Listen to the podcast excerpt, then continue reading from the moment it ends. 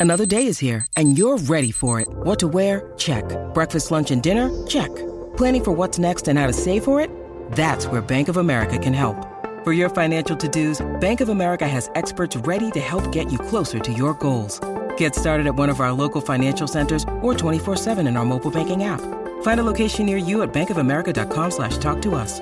What would you like the power to do? Mobile banking requires downloading the app and is only available for select devices. Message and data rates may apply. Bank of America and a member FDIC.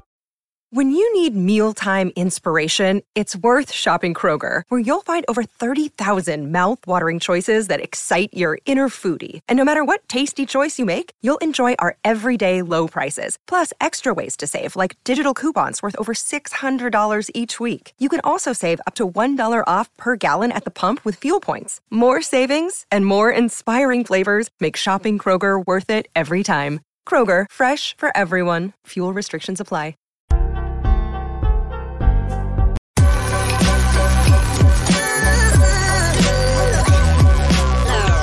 The following is a presentation of the Belly Up Sports Media Network.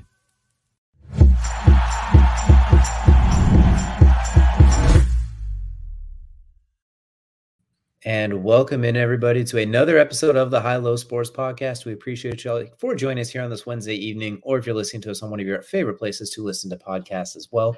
We have a fun, interesting show here for you all tonight. We are always glad to spend some time with you to chat about what's going on in the world of sports. DJ, of course, joined as always by my co-host Kelcey. And you know what, Kelcey? Uh, this one's this one's gonna be a little bit different today. We're gonna bring we're gonna do something. We're gonna have a old face in a new place today, as well as we got some college football to talk about because my lord, did a whole lot happen. Yeah, a whole lot's happened, and not just for us, but for our. uh We'll just call it a check in, I guess, is the best way to put it. Hmm. Uh, check in with uh, the guy in a new place and a new role, and uh, he's been on the show before. Absolutely fantastic to have him back on again. Um, been been a lot of changes for him. Been a lot of changes for college football. Been a lot of changes everywhere. I mean, you name it. At this point in time, it's all across the board. Um, so yeah, uh, I'm, I'm excited. I'm excited for this one. Absolutely. I can't wait as well too. And by the way, before we get into that, everyone be sure to go check out our Tier Tuesdays where Kelcey does force in a Taylor Swift reference against his will. He did not mean to do and he was ashamed afterwards. So you definitely don't want to miss that. So def- definitely go check that out. But uh, for now, I think we're going to go ahead and jump right into our first segment. That that is, of course, the tip off. The tip off, of course, brought to you by our friends over at SeatGeek. Use code Belly Up Sports for twenty dollars off your first order of tickets for any of these sporting events where you might see Taylor Swift, and you could tell Kelcey about it. But you know what? We kind of we kind of alluded to it. We got ourselves a familiar face, but kind of taking it at a new place. We got a chance to sit down with Daron Speedy Clark, who former receiver, now coach Clark of the Cedar Rapids River Kings now, and he's now the head coach and the GM of the American Indoor Football League that is going to be making its return here in the spring. And you know, Kelcey, I think I think they've they've gotten enough of our voice. I say we just let Daron take over from here, or should I say, I- Coach Clark take over from here. Yeah, uh, you know, Coach Speedy coming come back on. I know, glad to have him back on, and yeah, let's let's see, let's see what he had to say. Thank you so much for joining us. And we got a new title from the last time you vis- visited us. Is you are now Coach Clark of the Cedar Rapids River Kings. Tell us a little bit about that. Yes, sir. Thank you for having me. You called it though. I, I the show, and that's what you said at the end of the show. I'm ready to see coach. He very excited. But yeah, um, it's a great opportunity to be here in Cedar Rapids. The River Kings, a great organization that was in the IFL, had a great run, um, some bad runs, but I'm here now to change it. I love what, what we have going on. It's a great opportunity for 2024. Um, Absolutely. You mentioned that they're now that they're coming back to part of the AIF as well after a couple of years of being a little bit inactive. So tell us what it's like, what we should expect as the league gets back rolling again, both for players and fans as well. Yes, the AIF it's a league that was around for a minute before, and it stopped in 2016. So now we're about to bring it back, about to have it rolling, having a, a great year with the Cedar Rapids River Kings. We play great great teams like Columbus Lions and the Amarillo Venom, great organizations. So we ready. We're gonna build a great fan base up here and do what we have to do because I got a great roster that's coming. So they they have to know we're gonna be there.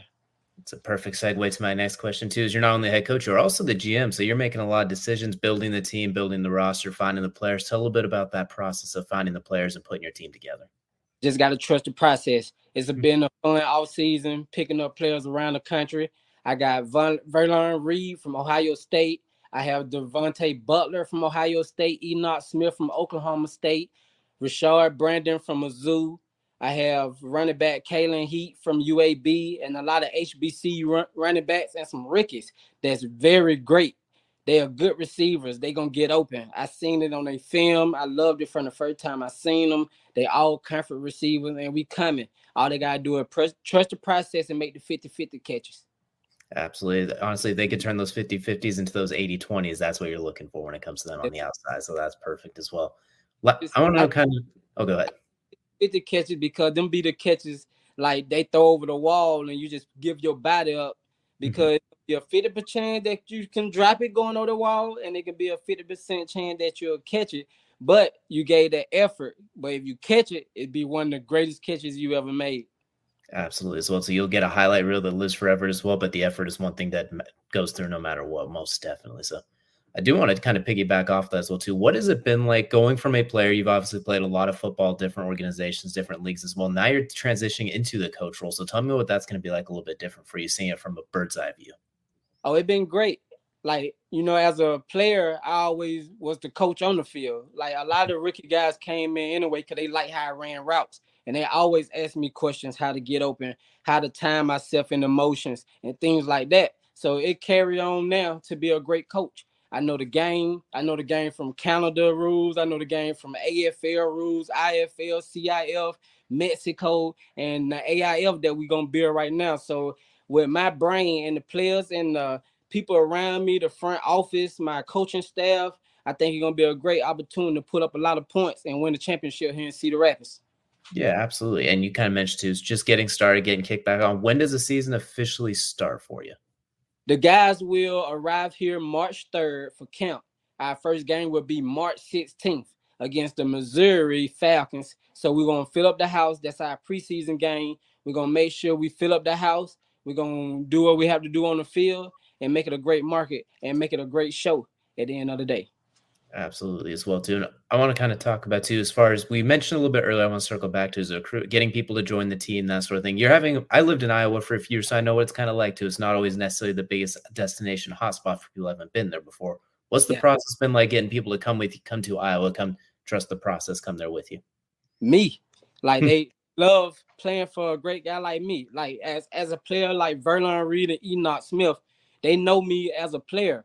And when I was on their team we I say I was like 36, 35 at that time, and they in their 20s, and I was always first in everything. So they used to always be one of them players that hustled and went that hard. And I always said when I become a coach, I'm signing you two guys. And I spoken in existence. They here with me, and other players they trust. They watch my film when I was playing. It's just like, like, like we said last time we talked, like Deion Sanders and another guy who haven't played the game. They gonna want to come and see what Coach Speedy talking about, and other other than that guy who never really played and put up the numbers like I did. So it's gonna be a great opportunity to teach these guys what I know about the arena game, how to get open, how to work together, how to trust the process, how to build a culture, get a ring, and make history together. I'm excited. My front office is excited.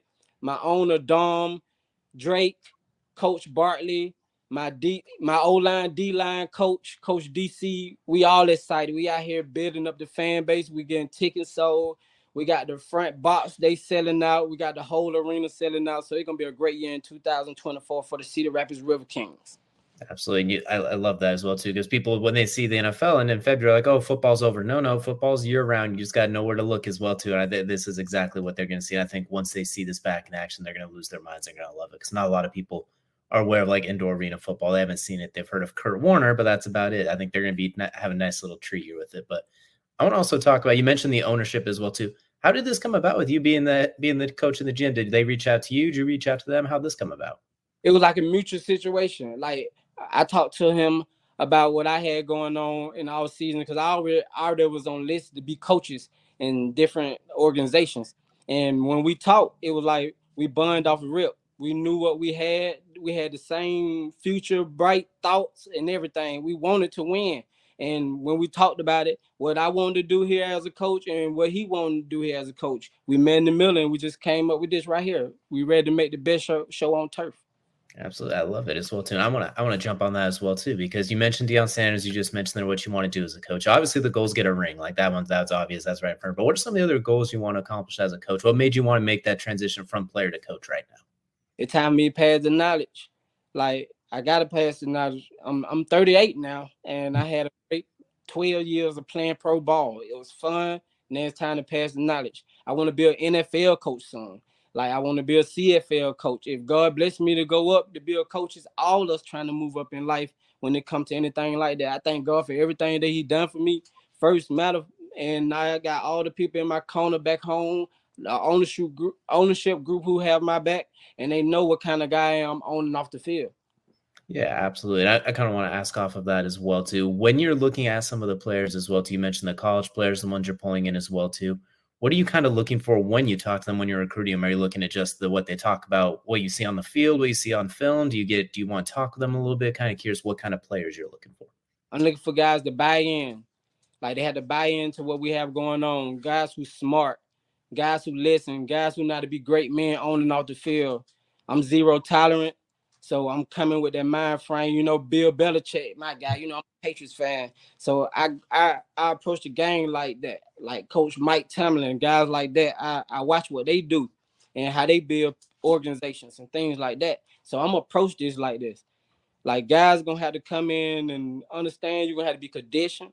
You're gonna have to have your mind and your head in them playbooks.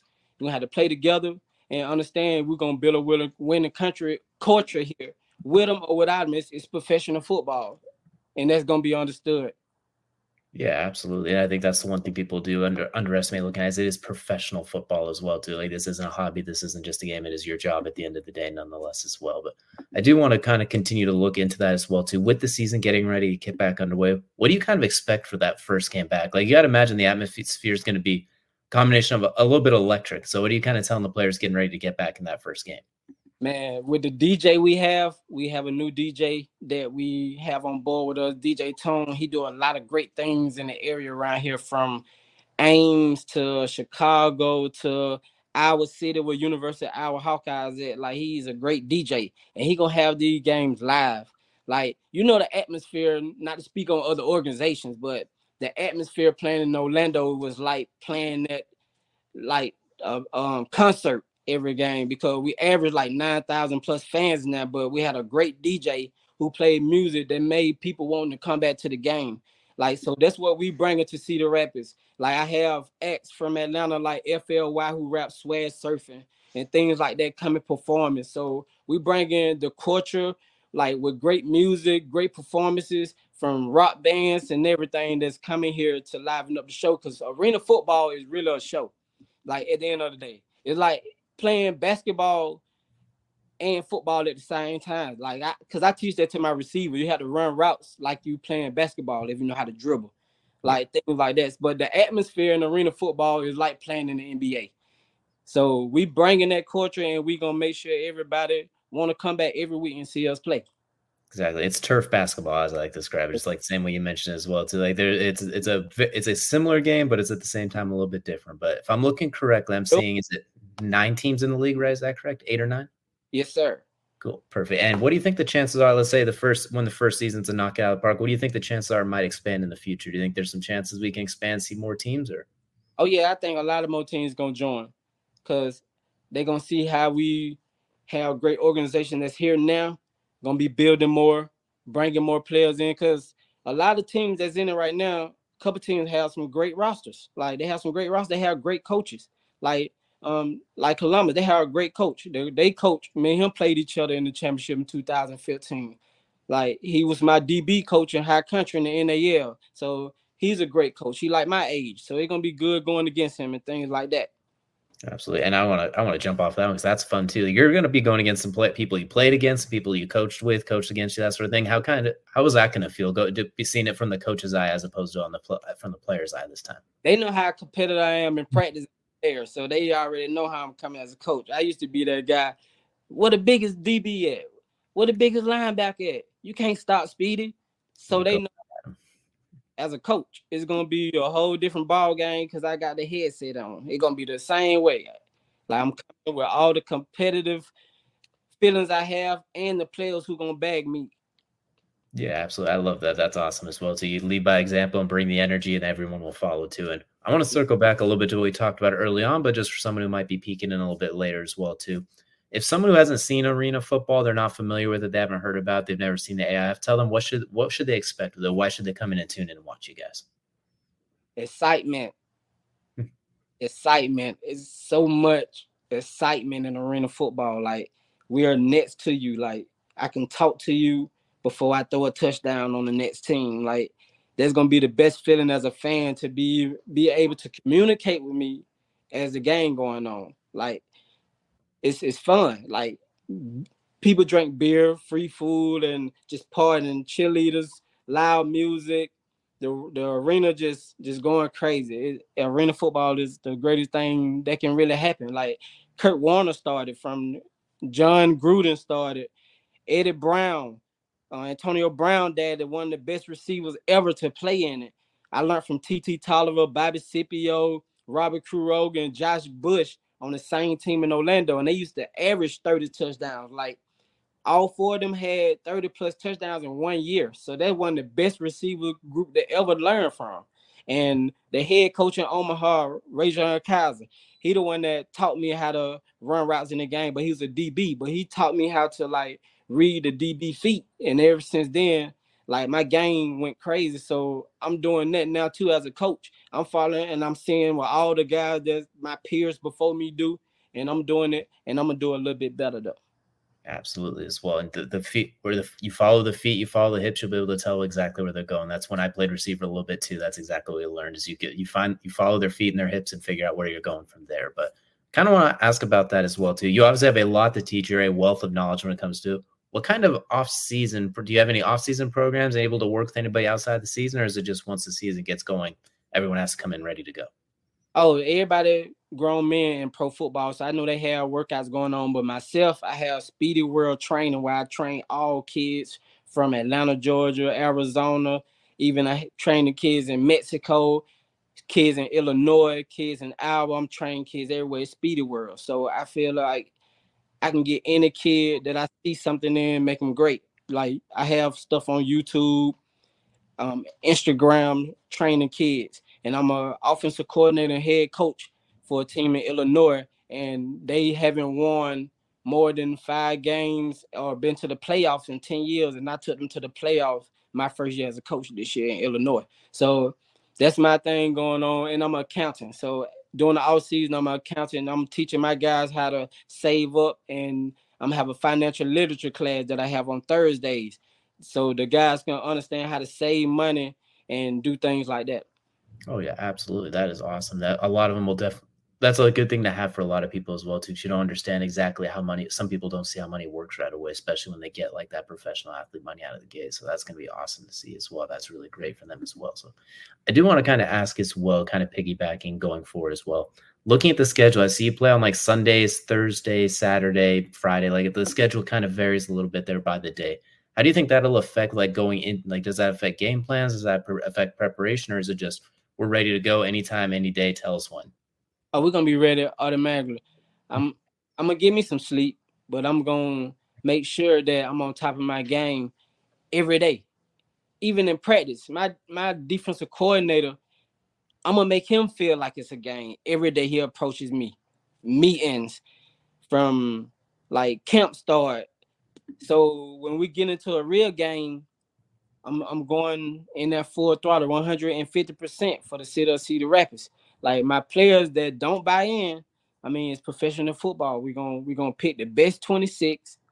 I feel they're gonna help me get to championship, help the city of Cedar Rapids get to championship, help my ownership get to the championship, win us a ring. We're gonna make it happen. We're gonna build history. Absolutely. We're gonna put you on the spot with this one a little bit as well too. We're gonna fast forward a few months now. The season draft just wrapped up. You got that ring. What's what's the first thing you're doing to celebrate? Oh, see, I'm gonna go see my mom hmm. because he the, the reason why I'm here and like celebrate with her because she used to wake me up when I was a kid, six o'clock in the morning. I didn't run. Like that's, that's my inspiration. And I always get my rings and championships and I celebrate with my mom. But with my team, we all gonna get together. I'm gonna make sure we get together. Everybody have a, a great bond before they go off back to their lives and we're gonna celebrate. You know, we get the ring, you'll get the ring the following year, like the first home game or something. But it'd be great for all of them to be there to receive the ring, even if they went to the NFL, CFL, or other teams in that nature. But when we win, we're gonna be there together to get them. But during the off season, going into the next year, uh, 225, we're gonna get together and we're gonna get a bun going because it's history. Once you win a championship, that's history. Y'all gonna always be brother for the rest of your life. You can look back when you seven in 2024, we won the championship together. That's how life is on the football field. Yeah, absolutely. And mom's the OG coach. She always she's the OG coach. You always gotta celebrate with her as Oh. well. She was she was the first one. She's what got got got us here. So fully that's awesome as well. You mentioned earlier you were a Patriots fan as well too. So it's been obviously a bit of a rough season for the Patriots. Is it Bailey Zappe season? Do we see Bailey Zappe the rest of the way? What are we thinking with the quarterback situation? Zappe, Zappe, Zappe. I'm one of them fans. I'm hmm. I'm celebrating for Zappe. I need Zappe. Mac Jones ain't getting it done. We, it, it looked like the old Patriot day before Tom Brady got there.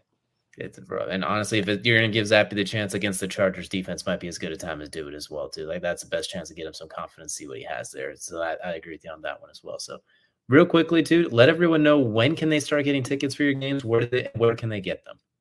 They can get the tickets online. You can go to Cedar Rapids River Kings Facebook page, our website. We'll have a phone number you can call, a link you can hit, all the suites. We have some that's still open. We have areas all in the arena that's still open. You can get in touch with me. You can get in touch with Drake Roach. You can get in touch with Dom. You can get in touch with Coach Bartley. You can get in touch with Coach DC. My whole coaching staff, we out here doing what we have to do to make sure this arena is filled up. Cedar Rapids River Kings, Facebook, Instagram, get in touch with us. Tickets on sale. Best show on turf. Absolutely. I can't wait for it. It's going to be electric. It's going to be exciting. Just want to give you a quick moment, see if there's anything else you want to say, anything we didn't touch on, or anything you wanted to let the people know really quick. I just want to say, Cedar Rapids fans, Knife Man, we coming. We doing it for y'all. I'm excited. I'm here now. Let's go. Absolutely. I cannot wait. Once again, Coach Clark and Coach Clark now as well, too. I always a pleasure to talk to you. Love hearing about this. I can't wait to see the season start. Pleasure to talk with you. Can't wait as well. Thank you so much for the time. We appreciate it so much. Thank you.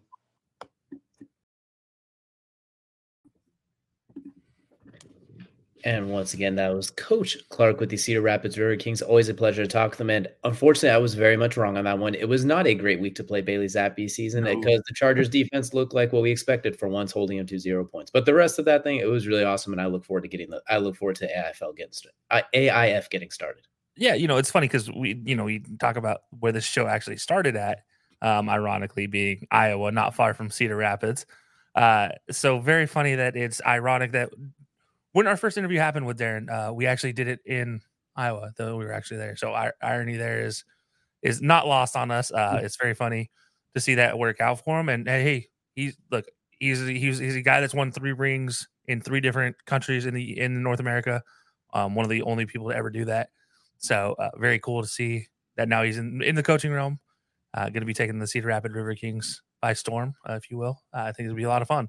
Um, I'm excited to see what he does. Honestly, I, I you know I loved him as a player. Uh, I'm, I'm excited to see what he does as a coach. Really, Absolutely. Looking to add ring number four to that list as well, too, but this time from a different angle. And for anyone who's just tuning in or didn't catch the full thing, the full interview is available on our YouTube channel as well in its entirety. So feel free to go check it out there as well, too. But that's going to do it for the tip off. And you know what, Kelcey? That was fun, but I think it's about time to get into your second favorite part of your show, and that'll be the main event. yeah, that's right. The main event brought to you by Magic Mind, guys. If you guys haven't checked it out already, head on over to magicmind.com slash high low to get more information. Uh, 100% love this company. Been helping me out a lot. So can't wait uh, to get more of their product. I'm waiting on a shipment right now, and um, we'll have more to say about them in the coming weeks uh, uh, for sure. Absolutely. I can't wait. But for those of you who need your football fix, we are far from done yet. Is there's a lot going on now, especially in the world of college football as well. And so far we got a lot of announcements, but we're going to start with the New Year's Six Bowls getting announced for us as well too. So we got the big ones, if you will. So we obviously got the college football playoffs. We'll talk about in a minute, but some of the other notable ones. We got the Fiesta Bowl featuring Liberty going against Oregon. Capital One Bowl, Georgia taking on Florida State could have been a playoff game if you had asked maybe six days ago. We got at the Chick Fil A Peach Bowl, New Ole Miss taking on Penn State, and then we got the Goodyear Cotton Bowl as Missouri will be taking on Ohio State. So, Kelcey, taking a look at those bowl games aside from the college football playoff ones, what stands out amongst those ones? Which ones? What do you have most intrigued? What matchups do you like? What matchup do you want to change? I mean, I feel like the the low hanging fruit here is the obvious um Bulldog Seminole in the room Uh, Hmm. yeah, but I yeah, that one withholding. I'm actually, I'm I'm actually excited for Penn State Ole Miss. Uh, the the the Peach Bowl. Um, I think that's going to be a very very underrated fun game. Um, and I'll even go as far as to say as I think it might be one of the best offensive and defensive performances we'll see. Um, I think we'll see the all the tools pulled out by Lane Kiffin. We already know he's the statistics extraordinaire, but Penn State is a defensive program that is not one to scoff at. Like you have got to be on your p's and q's to beat Penn State. So um, I do like that one a lot. I do think that's a very very very fun matchup uh, as far as the New Year's Six goes, and you know obviously there are more. There's a lot more I could probably talk about here in in, in these games, but you know for right now I'm going to stick stick with that's the one I'm like highlighting. I'm never missing this one. Um, obviously, it takes place right before the Auburn game, the Music City Bowl. So I'll be watching two hours of the Penn State Ole Miss game and then flipping over to watch Auburn disappoint me in the Music City Bowl and then flipping back over to watch the end of the Ole Miss game at halftime. Absolutely. I, I think that's a really good one as well. Uh, speaking of underrated ones, if everybody plays, it depends with how the transfer portal is going right now and that sort of thing. And I'm curious who doesn't play, but I like the Goodyear Cotton Bowl Classic. That on paper, that's an underratedly good matchup. Ohio State, obviously, everyone knows Ohio State, but Missouri has been surprisingly good this year. They earned that number nine ranking. They, they, I think they've lost to Georgia, and I think they had one other loss, if I'm not mistaken. I can't remember if they even do have one other loss, but like they've been. That is no team to scoff at as well. Too on paper, they don't have the same cachet, but that's a really, really good matchup. And if both teams come fully loaded, I really look forward to that one. That being said, though, the matchup I was kind of hoping for we would have got is I would have swapped and had Missouri taking on Liberty and Oregon taking on Ohio State. If I could, if I could have my cake and eat it too, I think those Oregon Ohio State matchups are always electric. I think Ohio State in the Big Ten games are just weirdly Utah and Ohio State a couple of years ago in that Rose Bowl when they played Oregon a couple, I think the same year too. I think this year Bo Nix, Marvin Harrison Jr., two Heisman Trophy finalists in the same game, if they both play, of course. I think that one could have been very electric. And Missouri and Liberty, kind of the two surprise teams in here when you look at it as well. It's like, oh, didn't see that coming. Missouri's usually a bottom feeder, and Liberty's Liberty. Hold on now. Missouri, you know, Missouri is that that the one of the one of the teams that always just surprises people, right? Like you say bottom feeder, but Well, they usually surprise people, but not like in in a New Year's Six way. Yeah, yeah, yeah. Okay, they're fair, fair enough. They, they're they're like always middle of the pack, right? Um, except for since they went to the SEC, they were they won the conference their first year in the SEC or in their the Eastern side of things. They did lose to Auburn in the, in the SEC championship game, but fun fact for you. Um, but no, I do I do agree. I think Missouri and Liberty would have been a much, much more fun matchup. Uh, by the way, Missouri uh, two losses: Georgia and LSU. That was I couldn't remember. the LSU by ten, Georgia. Well, let's just say that was not a fun game. Um, but they did beat K State in the season, so you know it's not like they're just a wash up, wa- you know, easy win. Uh, so yeah, no, I think that I do do agree. Uh, Liberty, is, I mean, what they're doing right now, undefeated, is never easy, especially when you do go and play some teams on the road. Obviously, if you look at their strength of schedule, people are like, oh, they don't deserve it over. I don't know who won the American, but oh, over SMU. But you know what? I don't care. Give the undefeated group of five team a chance. They beat last year. Group of five team beat a power five team in the playoffs. So you know what? This point in time, shut up, all you haters. They can win one. They don't have to win two. They just need to win one this time. um, no, I do think I, I do think I do think Oregon versus Liberty. It will be an interesting matchup, but I I don't think it was, would be as competitive as the Mizzou Liber- Liberty game would be. And on the flip side of things, I think Ohio State Oregon would have been a lot more fun too. Um, but I do think I mean I do do like Ohio State, especially with Kyle McCord not being in Ohio State for this game. Um, it's going to be interesting to see what they do with a backup quarterback.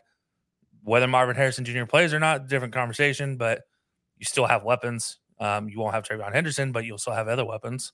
Um, Fleming's also entered the transfer portal for him too, so maybe they'll have even fewer weapons. You know, maybe it's a better game now because everyone in the transfer portal are potentially not playing.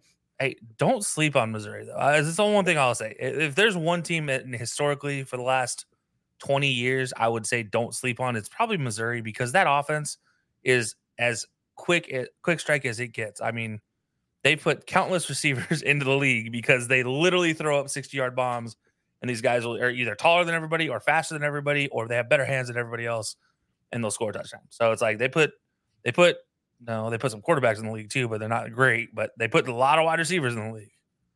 I was also that's definitely interesting one. And don't forget, we could go into all these games in nauseum, but don't forget, we're going to be going bowling here. Be sure to check out that annual bowling episode coming up here shortly as well, too, in time where we talk about we go through all the bowl games, see what see which ones we can get right, which ones we can get wrong, and which ones are just downright awful. I was lucky enough to get the first one, but since then, Kelcey's had the edge over me in the one since then. So yeah, I, I need to go get calculate our percentages for the last two years combined. Um, I know first year we we did was like close to seventy percent correct. I think so. Um, I think I, I, think I was like seventy one year, like sixty eight. I think yeah, is what it was. So I nudged it by like two or three spots, but that's because I was also face deep in the LSU train for which got me nice going too. Yeah. So no, I mean I think I think that'll be fun. I, will I'll get those together and we'll we'll talk about those when we do our our going bowling episode. So stay tuned for that too, because that'll be a lot of fun. I can't wait for that episode. Absolutely. And you know what? We kind of avoided the Bulldog and the Seminole in the room too. We alluded to it. Obviously, that game is a playoff game without being a playoff. Is one is undefeated and one of them is 29 and one in the last 1,000 days or so. And which kind of we'll kind of allude to now. College football playoff that leaves Michigan at one, Washington at two, Texas at three, Alabama at four. I'm gonna let you lead the way on this one. Did they get it right? No, all right, we got that out of the way quickly. No, uh, first of all, let's start at the very top. Michigan is not the number one overall team here. Period. Michigan has beat who? I'm Ohio waiting. Ohio State and Iowa and Penn State now, or Penn State and Iowa now. So Iowa, okay. Um, so Penn State, the only reason we're even including that is because they at least beat them, covered the spread. If they didn't cover the spread, it wouldn't count. Fair, okay, fair enough. Um, but Penn State and Ohio State, let's just count those two. Now, have were either one of those two other than Ohio State. So okay, you have one win against a top ten team. How many wins against a top ten team did Washington have? Let's see. Technically, two, just on the Oregon ones alone. I think Oregon State was eleven when they beat them, if I'm not mistaken. So you talk if we're going top fifteen, they actually have four victories over top fifteen teams. We do um, top twenty five, it gets even deeper than yeah, that. Top twenty five, then you, yeah, you include USC in there. You include a few other teams um, before USC got dumped out of the top twenty five. But yeah, I mean, look, the don't get me wrong, the defense is not great for Washington. We can all concede that the defense is not the best thing in the world. But that offense, again, I will say it a thousand and one times, it is great at everything across the board right now. They can pass, they can get you with some some some window dressing, if you will. They can run the ball right up the middle on you, as they proved in the la- in the championship game. Uh, and and that Oregon defense is no slouch, top ten, top fifteen defense in the in the nation, and top fifteen against the run as well. Um, actually, top ten against the run. Uh, well, was now it's not. But Michael Penix, uh, you know, we'll talk about him shortly. Um, that he is what he is. Uh, he throws one of the finest out routes I have seen. Um, it is just so sharp, so precise. He does mess up a couple here and there. That's fine. But when you have Rome Odunze out there, he, you can make a little bit of a mistake. You feel, you feel pretty comfortable because that's a big body guy, very Deebo Samuel esque in a lot of ways. Um, some people like to say AJ Brown. I can see both. Um, I don't think he's the full athletic specimen of AJ Brown. Not doesn't have the size. I don't think he's quite as like. Yeah, they, like not as like not as bulky. So that's why I tend to lean towards the Deebo comparison for him a little more. But I, that defense, I mean, that offense is, is just stand outstanding, and the defense is opportunistic. They will take the ball away, and in in, in pass downs, you don't really want to deal with them because they can get after the quarterback. Uh, and one thing Washington historically has always done and I say historically, I'm going to say since 2000. I should, should just caveat that the center of their defensive line has always been strong. They recruit good. That's been like an anchor for them. Yeah. Yeah. I mean, they, they recruit that position successfully almost every year. Um, it feels like this may be a down year, but they still have two hogs down there, so you you don't feel as bad. Um, and their secondary is always an opportunistic, take the ball away type of secondary. Um, very few times have they ever had like a full lockdown system, and when they did, that was Budda Baker and, and squad back there. Um, so yeah, it's yeah. I look, I, I think Washington needs to be number one here. That's f- flat out top top to bottom. That is my number one issue with this top four. It's not the Florida State situation. It's not the Georgia situation. But now getting into that, you drop Georgia five spots to get to get into this playoff. A undefeated two-time reigning national champion Georgia team who has still no home losses over that span. Their only losses come now in the SEC championship game. If this was Alabama, if this was Ohio State, this was Michigan, I'd even say if this was USC, they're a four seed. Period. End of conversation. And I said this earlier in the in, in the year when they did the earlier releases. You screwed yourself early on because you did not allow the proper fluidity you need to allow for the playoff to work, for the 14 playoff to work. Because you screwed yourself in the situation of Alabama.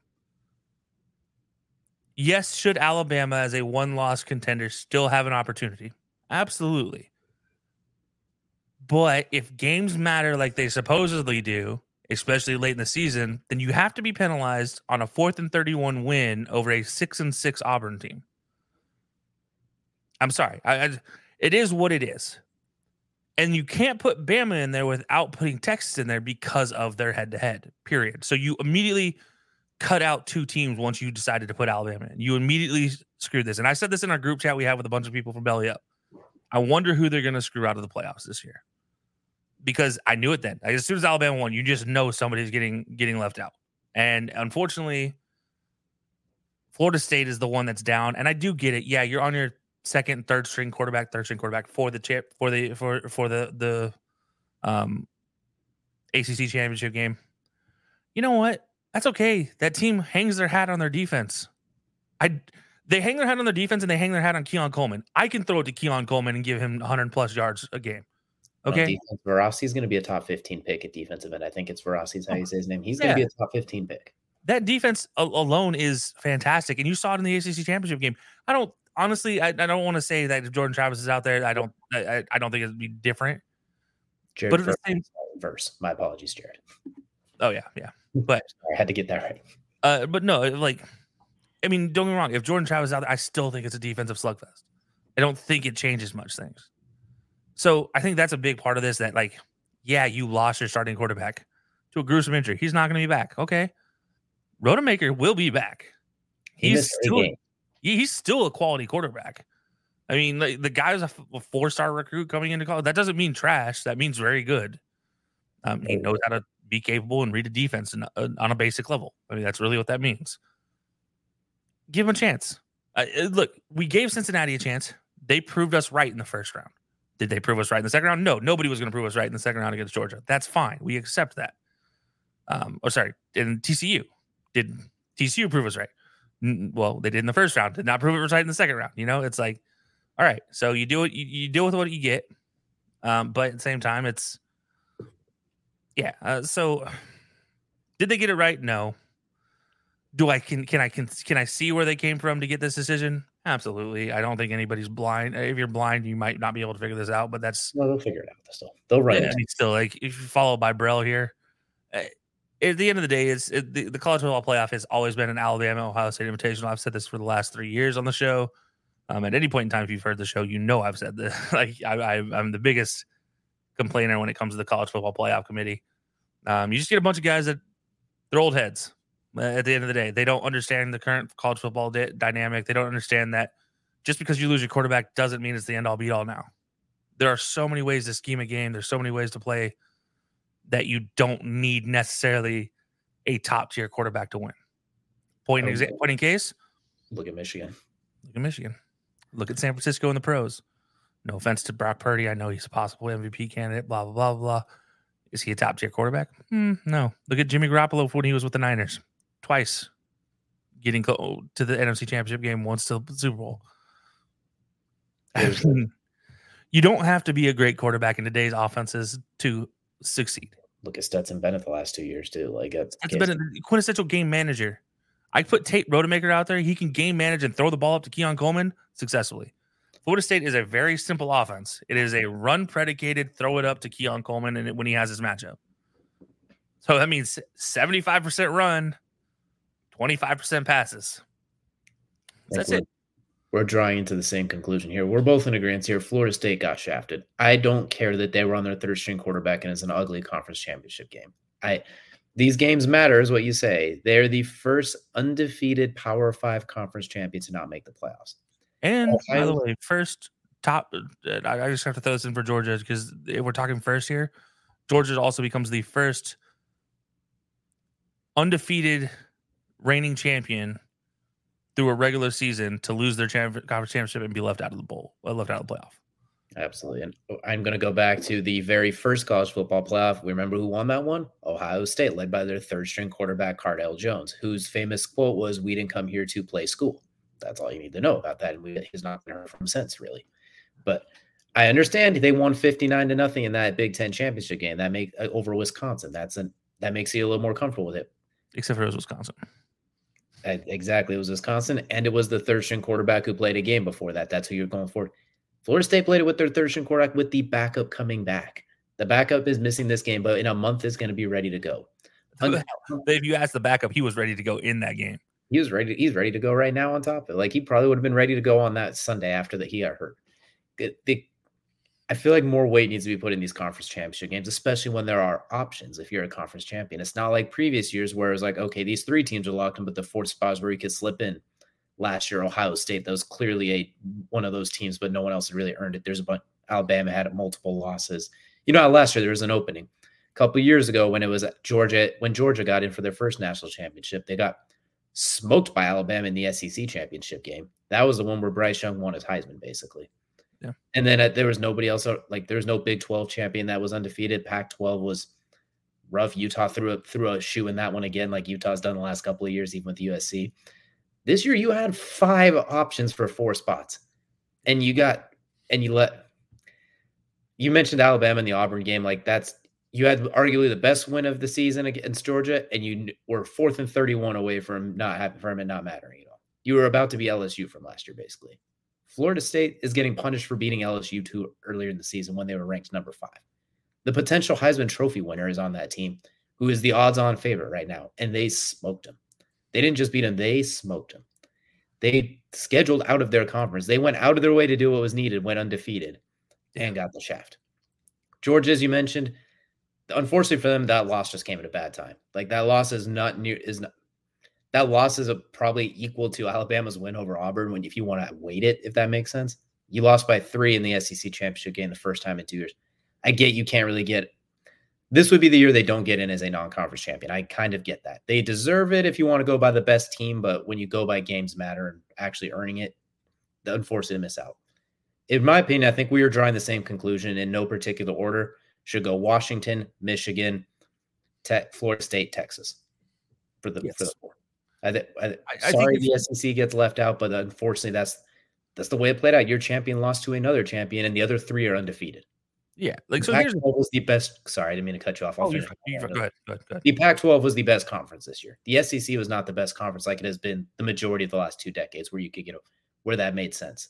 Like was Georgia and Alabama? Okay, well the best second place in the best conference by far. Okay, fine. No, the Pac-12 was the best conference this year, which is ironic because now it's dead. But it, right, it, it was the best conference this year. The SEC was probably second still. Like, but Pac-12 was definitely the best conference, and the numbers show that. So you can't even use that if you're going to put in a, a one loss team, I would say put in a two loss Oregon over some of these. Other, honestly, I would say if we're going to go by a quality of team, who we think the best teams are, Oregon is as good as anybody else right now. Oregon is as good as anyone you could stick in there. If we're going to go by the best team narrative, I'm just You're saying. I'm not saying. I'm just saying. You're not wrong at all. Um, no, I, I think I think to your point, um, you know, you talk about the losses here, right? Texas, probably the worst loss of the group as far as all, all the you know the three let's say the three or if we're going to talk alabama georgia texas right mm-hmm. so texas has the worst loss georgia has the best loss if That's you will mm-hmm. alabama has the neutral loss they have the best win but they also have six uh, five close games against opponents who they shouldn't be close with including Ole Miss. Um, you know, people forget that they were losing to Ole Miss. Oh, let's not also forget, was it South Florida that they were losing at halftime against? I think that was during the Jalen Milroe benching then coming back scenario early in the season. Matter, still the no, I'm agreeing with I'm agreeing with you. I'm saying that's when I yeah. I'm, I'm, agreeing. Like that's when it happened. Like they didn't even have their quarterback for a month. Like they couldn't figure so, So you look at that way. Okay, Georgia had no issue with any team other than Auburn. Auburn's the only team they actually struggled with. And then Texas, on the other hand, with Quinn Ewers, only one loss. Without Quinn Ewers, actually, with Quinn Ewers, no losses. Without Quinn Ewers, had their only loss. So if you're going to wait off that, then I think Texas gets the nod there. I'm, I'm and, and I don't think Florida State should have ever been out of this conversation, period. Because to your point, undefeated champion, you win the games you had to win. You can only do that. That's the thing. You can only win what's in front of you. I've said this a thousand and one times, right? You can only win the schedule that's put in front of you. So Georgia did their job. They won what was in front of them. Florida State did their job. They won what was in front of them for the regular season. Georgia lost to Alabama in the SEC championship game. It's an untimely loss, and it sucks. And then based off the other three things I just talked about, the bad losses, the good losses, and where they came, you gotta you gotta gotta leave Bama out. Like that that does that shouldn't be the team that you put in that drags Texas with it. No, it should be you put Texas in and you leave Bama out because the squeaks it basically. Yeah, because Georgia lost to Bama, Bama lost to Texas. So therefore, Texas is the better of the three teams based off that little chain, the same chain that UCF uses to claim a national championship. Same claim that Alabama uses to claim 16 of their national championships. I'm sorry, I digress. Um, anyways, uh, no, it, it, but seriously, like you gotta, common sense, right? Common logic should dictate that Florida State should have been given the opportunity here. And if you're gonna put the one loss team in there, it's gonna be Texas because they're a champion and that's the, that's your rule, right? That is the, the rule you set up. And I know they put it in their bylaws that if somebody's injured and could impact the team's play, but guess what? It didn't. It literally led the it galvanized the team to make two to get two more wins. They were actually they were losing the game when Travis got injured. Everybody forgets that. They were losing the game against North Alabama when Travis got injured. And they came back and won the game with Rodemaker handily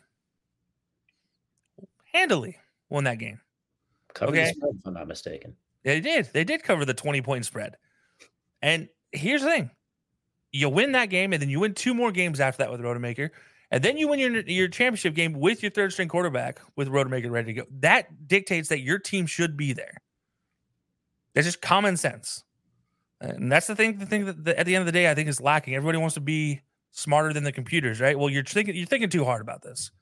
There's a there's a theory. Keep it simple, stupid. Kiss. Kiss your neighbor. Keep it simple, stupid. Like that's well, it. first, but yeah, yeah, definitely ask. Don't hmm. give permission first, please. Hmm. Um, but no, liable for any of that. Yeah, no, yeah, the uh, yeah, please. Um, no, I do not endorse uh, without without permission. Hmm. Um, uh, no, I, I, but seriously, like the committee, they're overthinking this. It's and here's the thing: next year, a group of five is going to get bumped by an undefeated outsider, and they're going to be like, nope, they deserve that. Well, you see it now. You already see it now. Like you already see the, and, and it's going to be the same people right now that are like, oh, pff, you guys are just complaining because it's Bama. No, we're complaining because it's wrong. Like, the fact of the matter is, it doesn't matter who the team is. It's wrong. You want to put it by best teams? Here you go. Here's a theory for you. Put Florida, put Florida State in there, and then put Liberty in there. You have all undefeated. You have the undefeated teams in the nation. Done. I mean, you, they put so much weight into. I'm gonna pull out old NCAA theory here. The the the um, oh God, what is it? Uh, the stars, the legacy, the legacy meter, right? Bloods. Yeah. So you have Alabama with the seven stars here. People forget ten years ago before Nick Saban, Alabama sucked. Uh, I mean, they were bad there were literally bumper stickers about uh, about sacking Brady Croy, uh, Brodie Croyle. Like that's how bad that team was. So it's not like this team is a new age is is a is a legacy team. I mean, there were 25 plus years of bad Alabama football. There were 15 plus years of bad Georgia football. There was 10 of Texas. I mean, in our recent memory. So like I don't know, stop putting all this weight into their legacy and start putting weight into what they actually do on the field and that's where I'll stop my rant because I could probably continue on this for a while this could this we probably picked the wrong one that had the interview on because we could have used the entire show and just made it one big segment on this as well. We could have made the college football I, special. But and I like I get it. I get where they coming they're where they're coming from because you can't put Georgia you can't put Bama in without Texas. Period. And so because you chose to put Bama in, and I get it, you chose the SEC champion. That's fine. But like at least uh, here's my thing. I said this in the chat. Just explain the whole reason why you left those two teams out. Not oh, just why you left Georgia out, but why did you leave Georgia and Florida State out? Because they haven't provided a reason for both. They've only provided a reason for Georgia, and then they said, "Oh, well, we believe them to be a better team. But what is that like? You didn't knock down your steps. Whereas Georgia, they com- they explained it based off of their their criteria. They didn't do that with Florida State, and that I think that needs to be the thing. Like the committee needs to be held accountable. Everyone Referee needs to be held accountable. Committee needs to be held accountable.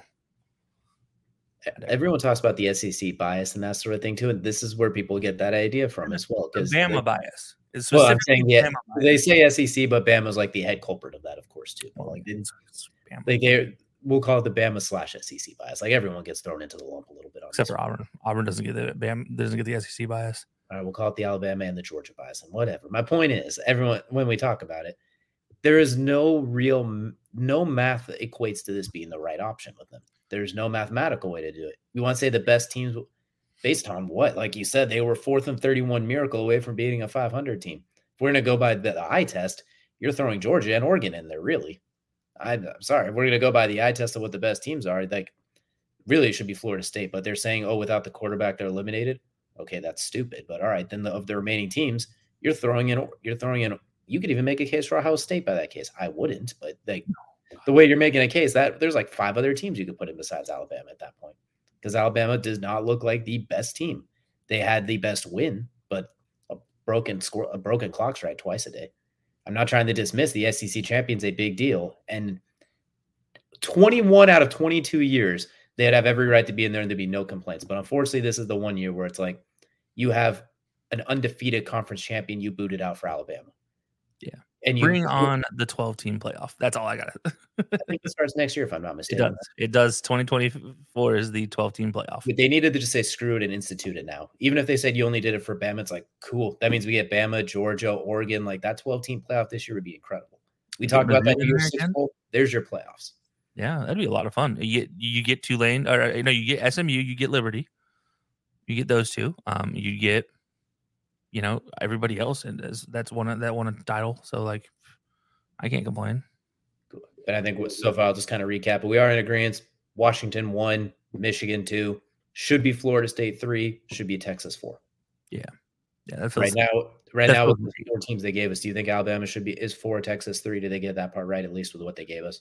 Yeah, yeah, and I think that's this is this this is why it bothers me, right? Is because you couldn't put Texas Texas like you couldn't put Bama in without putting Texas in, but they didn't put Bama at three still to justify the decision. Because They you can't. Texas at three, meaning Texas was the better of the two, and they agree with that, and that Bama's at four. Like that's like I yeah. So I agree that right with the with what they put in there, this is the right or mm, It's the right right order order, but the wrong, clearly wrong. yeah right order for three and four. It's just that the, the wrong teams are in three and four. Personally, Exactly. And it's disappointing because I feel like Texas and Washington had a very good. I think those two teams could have beat a lot of these other teams. That one, I would I would love to see that as the national championship game if it would have pulled off. It would have been tough. I'm not saying it would have happened. They might they could both very easily lose. The cool part is we get one of them in there. So we're gonna see one of those two teams against oh, Michigan it's or be a high scoring game too. Uh, It might be Yeah. fifty plus each. Easily. Easily. Yeah. That's and that's two really good quarterbacks going head to head. Where there's a I feel like we it was a bit of a letdown. And I would have loved to see Florida State against Washington because that probably would have been the matchup how they have it if Florida State's at three.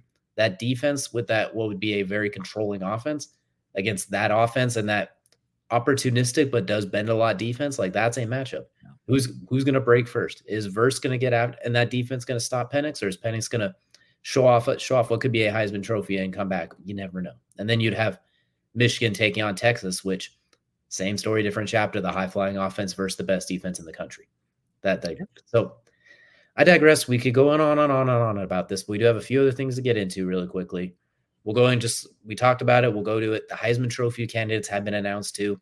Your boy Bo Nix is among them, along with Michael Oh. Penix, Marvin Anderson Jr., and Jayden Daniels. Ironically enough, all three to five year guys in college too. No, no freshmen, no sophomores.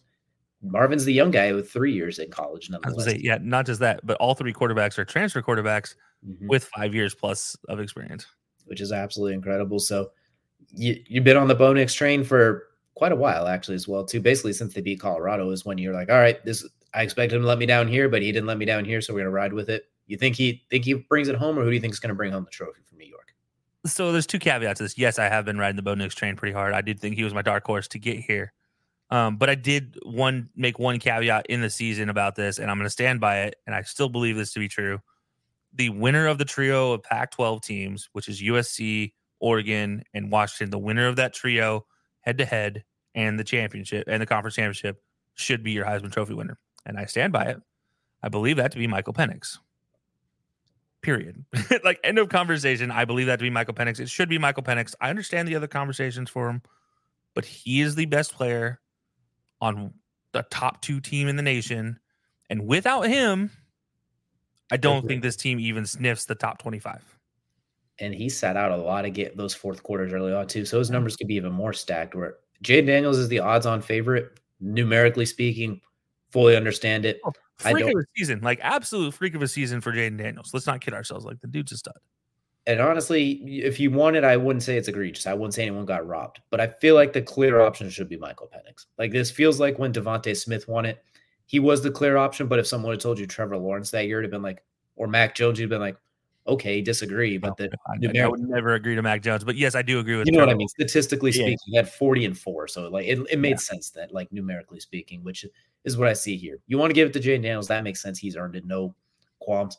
But it feels so it feels like it's too obviously Michael Penix, which is why they're not going to pick him, if that makes sense. It almost feels too obvious that they're going to pick someone else, which you know what, Jayden Daniels, I think he played himself into a first round pick if he decides to come out this year too. I think he should have at least maybe a mid to late first round pick, but yeah, that's well, a lot I, of talent to the right team. Rumors are he's coming back for that sixth season. If he that, does, LSU might be very, very dangerous next year, especially if they could keep those one or not both of those receivers for one more year. We'll, we'll have to wait and see. We're getting ahead of ourselves, but yeah, we'll, we'll see.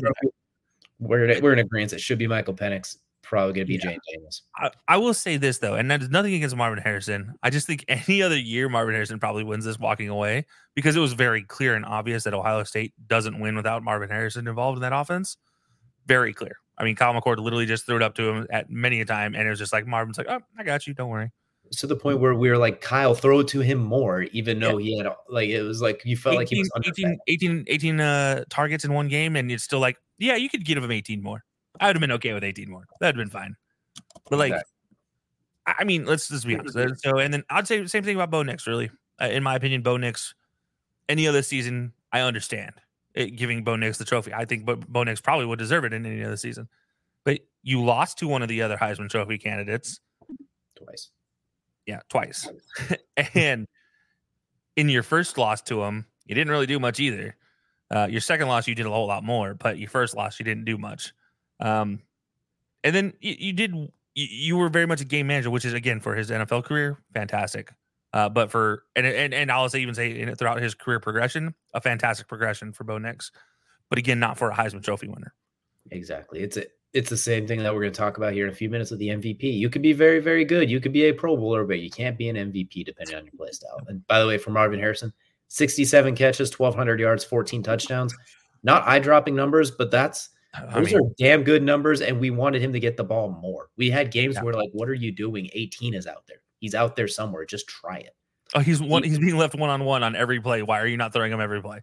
You know like, what? He's two on one every play. Give him the ball anyways. Like it feels like he could have easily gone close to like 80 or receptions or something like that too. Like it felt like the offense was almost trying to use him as a decoy to a fault at points as well. And they do have other good targets. I, won't mitigate yeah, that. It's not three like other five stars. Yeah, like you got a great tight end who's going to be playing on Sundays. Another receiver going in the first round. You had Fleming, who's going to be a future NFL player, I'm sure as well, depending on where he transfers. Five star recruit, number one receiver in his class, by the way.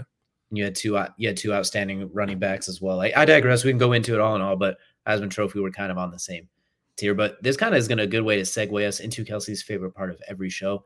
That is Crunch Time. Crunch Time brought to you by Outlier. Go to outlier.bet backslash High Low Sports. Get a free seven day trial. Bet smarter, not harder. Put some money down on.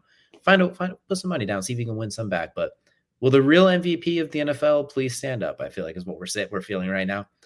Right now, Brock Purdy after a dominant victory over the Eagles, which I do want to point out something kind of goofy. I realized before we get into it. Teams take notes in the offseason, whine your butt off if you're going to play that team again because it works. The Eagles whined and cried about the Super Bowl offseason, and then they managed, then they beat the beat the Chiefs in the rematch in their home. The 49ers whined and complained about the Eagles all offseason, broke into their house, kicked up their feet on the love sofa, and had a TV di- dinner, and then rubbed some Cheeto cheese underneath the couch cushions, and then walked out. They absolutely bullied him, and Deebo wore black Air Force Ones, and st- and it backed it up. Anyway, I digress. Teams need to do that more often, but Brock Purdy's taken over for the MVP favorite. This year, we've talked about MVP feels like it's absolutely up in the air. Is it Brock? Who? What are we thinking, Kelcey, when we look at MVP for NFL? I I don't know, man. The mm-hmm. the NFL MVP feels so weird. I get the conversations for Dak. I get the conversations for Brock, but I feel like this is a situation where Brock, personally, I don't think he is a MVP caliber player this year. I think he's a great game manager. He does what the offense needs him to do, but he doesn't do anything more. I think Tua, as far as quarterbacks go, should have a case for MVP. I think Tyreek should have a case for MVP. We're going to talk about a non-quarterback MVP. I think this is a great time to give it to Tyreek, especially if he crosses 2,000 which he's going to do. It's going to happen. I mean, absolutely.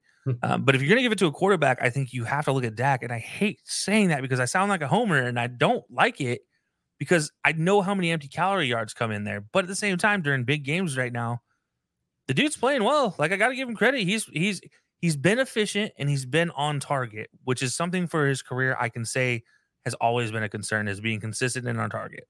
He's had um, one bad game and it was the 49ers game. Every other game, he's been good to great to excellent. Yeah, and and again, nothing against Brock Purdy. Brock Purdy has done well, but he benefits from having an offensive coordinator that is so good at scheming. We don't know exactly if it's the quarterback or if it's the scheme.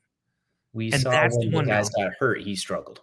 Yeah, and uh, it's the same thing with Jimmy Garoppolo, right? Like Jimmy Garoppolo was able to leave the Niners to the Super Bowl and to the NFC Championship game, and then like now you see Brock Purdy doing it, and you're like, oh, so it's just the scheme. But like realistically, Brock Purdy's playing way better than Brock Purdy has ever played football in his life right now.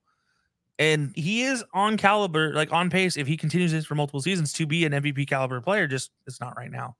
Um, but yeah, so yeah, I think I think if you're gonna give it to a quarterback, Dak, I guess. Um, but yeah, I I I honestly prefer seeing Tyreek as the MVP right now.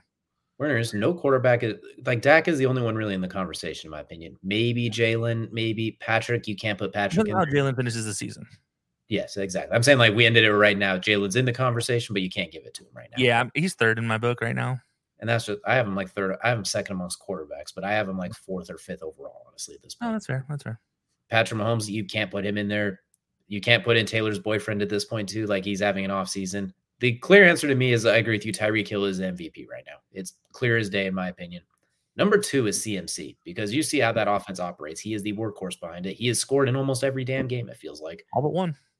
Leads the NFL, and that was a game they won like 35 to 7. yeah. They, they let everyone else score. He took the night off. They he's leads the league in rushing by a country mile, not just a mile, like a full country mile. Dual threat, as we mentioned. Everything oh. he's done, he's put the team on his back. So Tyreek and CMC then I think you get into maybe where you put Dak and those guys too. You put Dak in there. I'll make a case for Myles Garrett. It's fallen off a little bit recently. I, you can even put in TJ Watt with what they've done with zero offense. Those teams are being carried by their defense right now. And then you go into like the Jalen's and that sort of thing too. But I, if, if Tyreek's not the MVP this year, what does someone have to do at this point? He leads the NFL in yards and touchdowns and targets. Like yeah. it's, it's a Justin Jefferson was in the conversation last year, and he just had a buttload of yards. He had like six touchdowns. Tyreek feels like he does that in a half. Yeah. Cooper Kupp a couple years ago did the triple crown, and Tyreek's on pace to pass him in yards and yards, I believe, not receptions or touchdowns necessarily, but yards clearly. It it feels like it's Tyreek's, but we know it's going to end up not going to Tyreek. But Brock's awesome, Pro Bowl level quarterback, not the MVP of the NFL right now. Pro yeah. Bowler, yes. Can win a Super Bowl, yes. I'm looking like they will win a Super Bowl at this pace that the way they play the good teams, just maybe check out Tier Tuesdays for our opinions on the 49ers, of course. But he's not the MVP of the NFL at this point. Um, I, I want to raise two guys to you that, that we don't talk about that are on two teams that are right now very good. Uh, Lamar Jackson. I yes, and I, I wish his numbers were just a little bit more inflated to match it, but yes, he's definitely. If we're going top ten, he's on that list guaranteed. Fair enough. Um, now, what about Jared Goff? Honestly, I he's right there too. If I think that the Packers and Bears games were turned into a turnover machine, kind of had it dropped. we talked about it a few weeks ago at our midseason awards, he was right there for us. The turnover frenzy the last couple weeks, I think, has him in like that six spot right below Dak. But Jared's not far off. If they go on, they go on a little run here, or just do what they've been doing, but he puts two hands on the ball. Yeah, I think he's right there too. Yeah, and so there is a third one, but I, he obviously got injured on Monday, so I don't know if I really want to bring him up. But that being Trevor Lawrence, um, he was a very good candidate, but I don't know at this point if you can even consider him as a top 10 guy. It sucks because he had such a rough start to the year. And then he finally got going. And then we saw that ankle injury as well. So I, it's such a weird convoluted race right now because of it's like you're putting one pound of potatoes in a or you're putting five pounds of potatoes in a one pound bag this year is what it feels like trying to pick the right option there's so many of them that are close by just brock's awesome but the fact that he's the leading mvp thing it, it kind of nullifies the award a little bit because now it's just a good quarterback who had a great primetime game award basically Yeah. and if Dak lights up the Eagles, he's going to take over the spot, which makes sense. But if he stinks against the Eagles and Jalen Hurts comes out firing, he's going to take it's it's a mess. But I'm agree- I think we're in agreement as much as we don't like it. Tyreek Hill's probably the favorite right now, and he probably should be. Should No, be. he should be the favorite, but he's not the favorite. And then I'll throw. I, look, I'm I stand by Tua. Um, I still think Tua is a fantastic, per, per, in a fantastic position for the MVP. I just think he keeps getting overlooked because it's like what he's doing with Tyreek. It's like, but here's the thing: Tyreek doesn't do what he's doing if he doesn't have to, uh, Tua throwing him the ball. So it's not necessarily a situation where Tyreek is doing this a one man show. And I'll agree with you. I'm putting two up there before Brock. yeah, I mean, agreed. Uh, realistically, I think I think. I mean, I'd even put him up there ahead of Dak right now as far as quarterback. I think he's my first overall quarterback. Dak second. Um, but I I get I, I I get the reasons for putting Dak ab- above Tua though. I do understand it. The those two have those two teams have the same issue that they are basically can crushers at this point. Unfortunately, we need Yeah. them to they need we need them to look another heavyweight in the eye and be like, nah, fam. I know the Cowboys played great against the Eagles, but still you still you got to win these games. That's the problem. Like they did beat Seattle, which is a good team, but still technically a 500 team. And then the Dolphins, like they, just, I just want them both to look another heavyweight team in the eye and be like, nah, and then take them out. Basically, if the Cowboys do that against the Eagles this week and Dak looks great, it's like, well, well, okay, America's team might have America's MVP at this race. We'll see what happens if they. Hopefully, they don't do something stupid in the playoffs, like make Zeke a center. But I digress. So I think it's too early to tell, obviously, but I just I hate the how the odds are shifting like that. I hope they're just goofy odds. I I don't know. I digress. All we know is it's gonna it should be an interesting race down the stretch. Hell, throw Gardner Minshew in there if we're gonna go by quarterbacks at this rate. If it's a quarterback war, let's throw in Gardner Minshew and CJ Stroud. J- d- no, Josh Dobbs has a better conversation than them. CJ Stroud leads the of fun No, Oh no, no, no. CJ, CJ. Okay, Okay, like the Gardner Minshew was I a was joke. saying I was serious about CJ. Like that that one that one had some stank behind it. Yeah, no, CJ. Maybe. Yeah, actually. Maybe Russell if they went on that if they didn't if they Mm. went on a run, but No, no, no, no. No. If we're going by numbers, if we're gonna go by the college Mm. football playoff committee's version of it, then I'm just saying, Okay. Oh no, if that's we're gonna break the system and go wrong. Yeah, he's gonna win it because he's married to Ciara. That's gonna be why he wins the the, the MVP. I mean, would you? Do argue You know what? Actually, no. Travis Kelce won it because he's dating Taylor Swift. And by the way, found out today that they had it under wraps for multiple months before it became public. So congratulations again. Why do I know these things? This just keeps happening. Well, we're going to swiftly end this conversation before this turns into two podcasts put together in one. But we thank you all for joining us here this week. Be sure to check out the episode on your favorite places to catch podcasts. If you d- if you were watching it live or you didn't caught up at the back end of the show, check out the full inter- interview with Daron Speedy Clark on our YouTube page as well. We appreciate y'all for joining us, and we will see you all again next week.